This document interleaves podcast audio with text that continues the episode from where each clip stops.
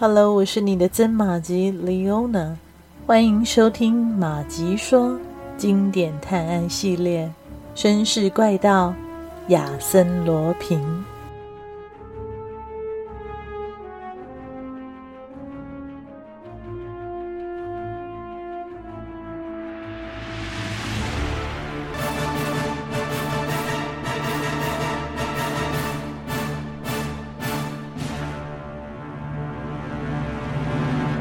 亚森·罗平的第一场审讯结束了，又是杜德维尔兄弟把他押下楼。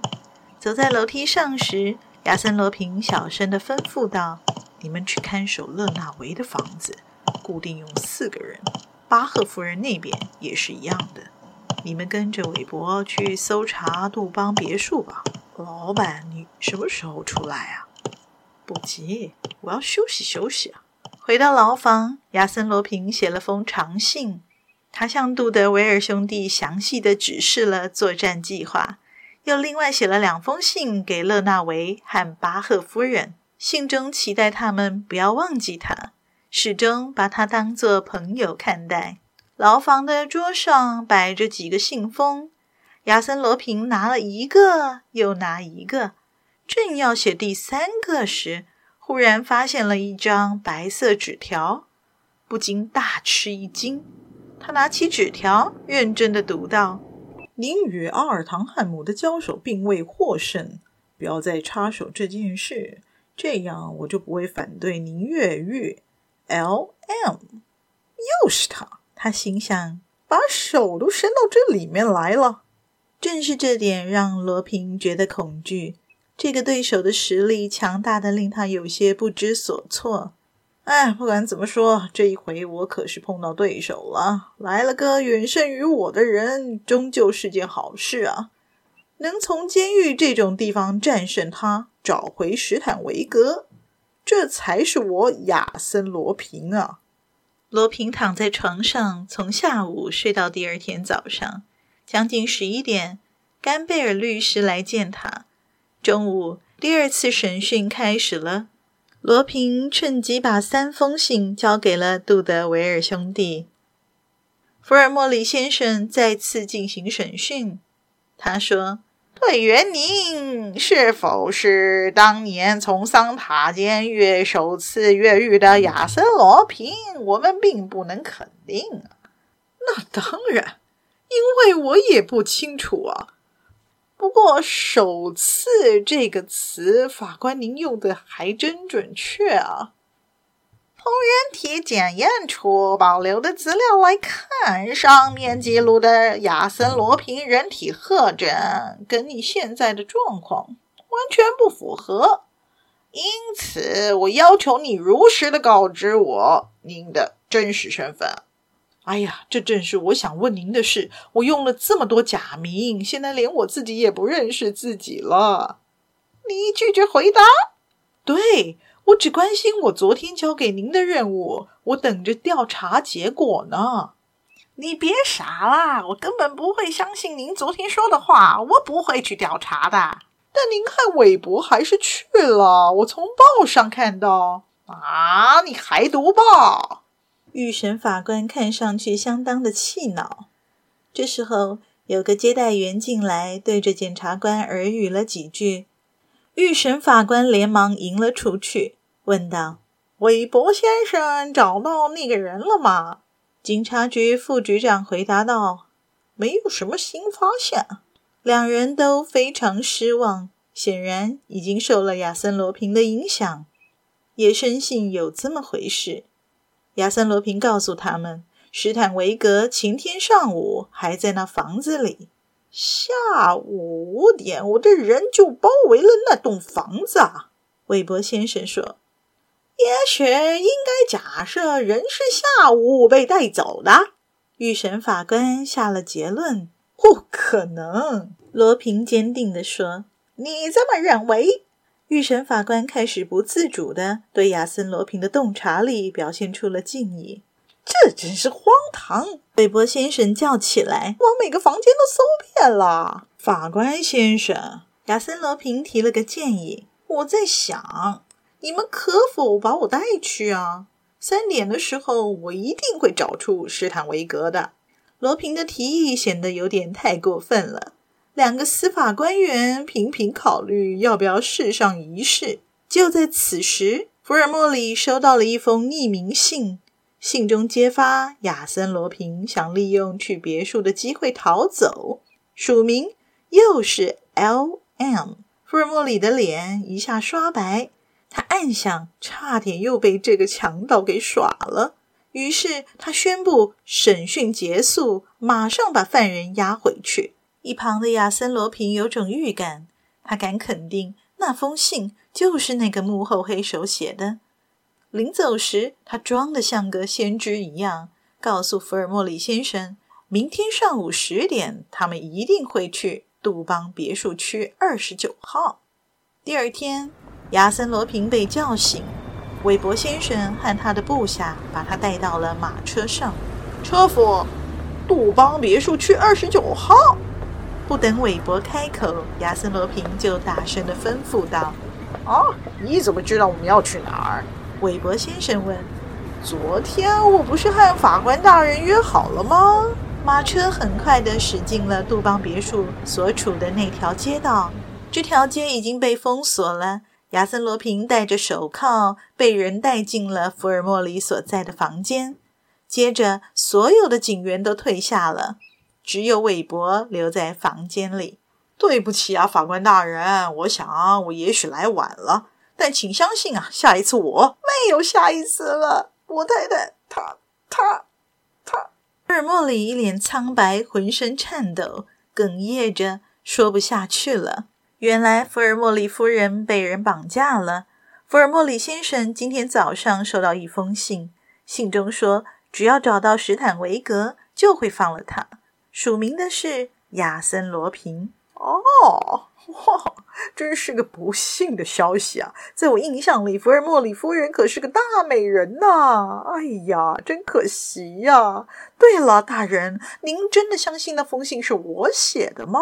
我。我、我但但是不确定吗？那让我来告诉您吧。那封信的的确确是我写的。也就是说，您想逼我来负责寻找史坦维格的行动？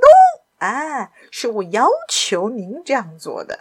要是我不干呢？福尔摩里叫嚷着，显得很反感。亚森·罗平压低声音说。嗯，那会引来严重的后果。福尔摩里夫人很漂亮啊。福尔摩里妥协了。韦伯也对这个虽是阶下囚却又老是占尽上风的敌人让步了，被迫解除了他的手铐。但韦伯同时又命令一起来的几个部下持着枪械监视着亚森·罗平。亚森·罗平大声地表示：“我以我的名誉发誓啊！”我来这里只为了拯救一个垂死的人，绝不会企图逃走。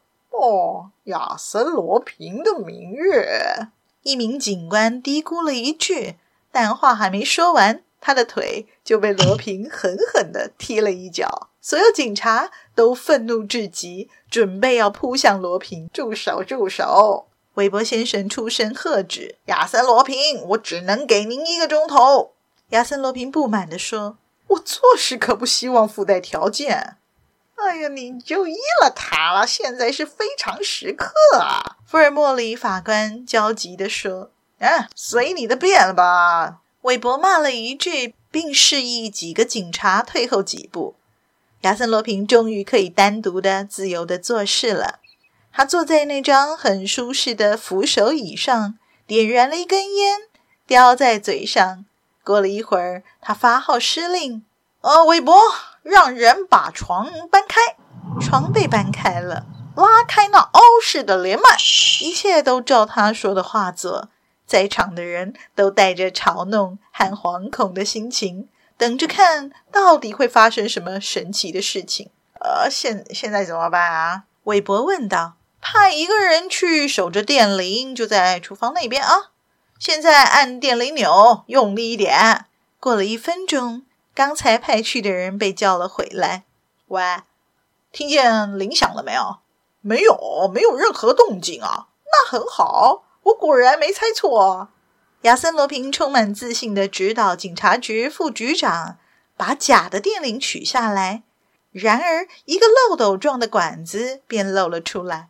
快对准他大叫，大叫史坦维格怎么样？没有回答。您确定？亚森罗平有些焦急地说：“那就糟了，他可能死了。”为了尽最后的努力，亚森罗平亲自动手，警察都围在他身边。不过，他们并不是想帮他，只是想看他怎么做。罗平进了另一间房间，不出所料。他发现了一节铅管，像水管一般从一个角落伸向天花板。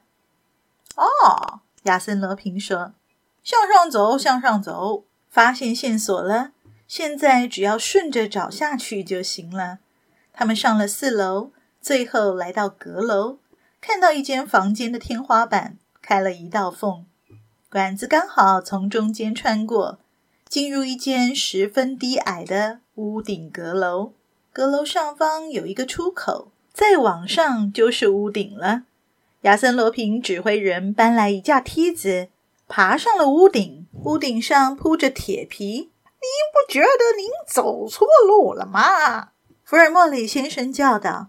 亚森·罗平耸耸肩说：“不，这表明铁皮和屋顶阁楼上部还有个隔间，那里有我们要找的人。不可能啊！”那就让我们来看看吧。叫人掀开铁皮。三个警察上来执行命令，然后他们发出一声惊叹：“哦，真的有人哦！”亚森·罗平说：“对了，在屋顶的横梁下有一个隔间，最高处有一公尺。一个警察下去时踩断了木条，跌到了屋顶阁楼。哎，朋友，小心点啊！”罗平叫了一声。从这里再过去一点是一只烟囱。亚森·罗平走在最前面，不一会儿就看见了一个人，或者说是一具尸体，躺在屋顶下，被几条铁链拴在烟囱的铁环上。亚森·罗平滑了下去，踩了踩地板，很结实。他很小心的来到尸体旁，韦伯和福尔摩里也都下来了。检查了一阵，罗平喊道：“还有气啊！快快快，马上喂他牛奶，加点矿泉水，一定得快啊！我保证能救活他的。”过了二十分钟，史坦维格老头睁开了眼。亚森·罗平跪在他身边，低声说道：“别说话，史坦维格，不要把皮埃尔·勒迪克的秘密告诉任何人。我是亚森·罗平。”我向您买这个秘密，价钱可以由您决定。说完，他转身对福尔摩里示意道：“收队吧，大人。”什么？可可是可是我太太呢？哎呀，瞧瞧我，居然忘了这件事啊！放心吧，他已经回家了，正在等着您呢，法官大人。非常感谢您的收听。希望马吉们收听节目之后，也别忘了按下赞助键，以实际的行动支持马吉创作更多有趣的故事。也欢迎加入马吉的 Facebook 本专，搜寻“马吉说芝麻的麻，吉利的吉，说故事的说”。更欢迎大家帮忙转发分享，让更多的朋友认识这个节目。绅士怪盗亚森罗平，我们下集再续。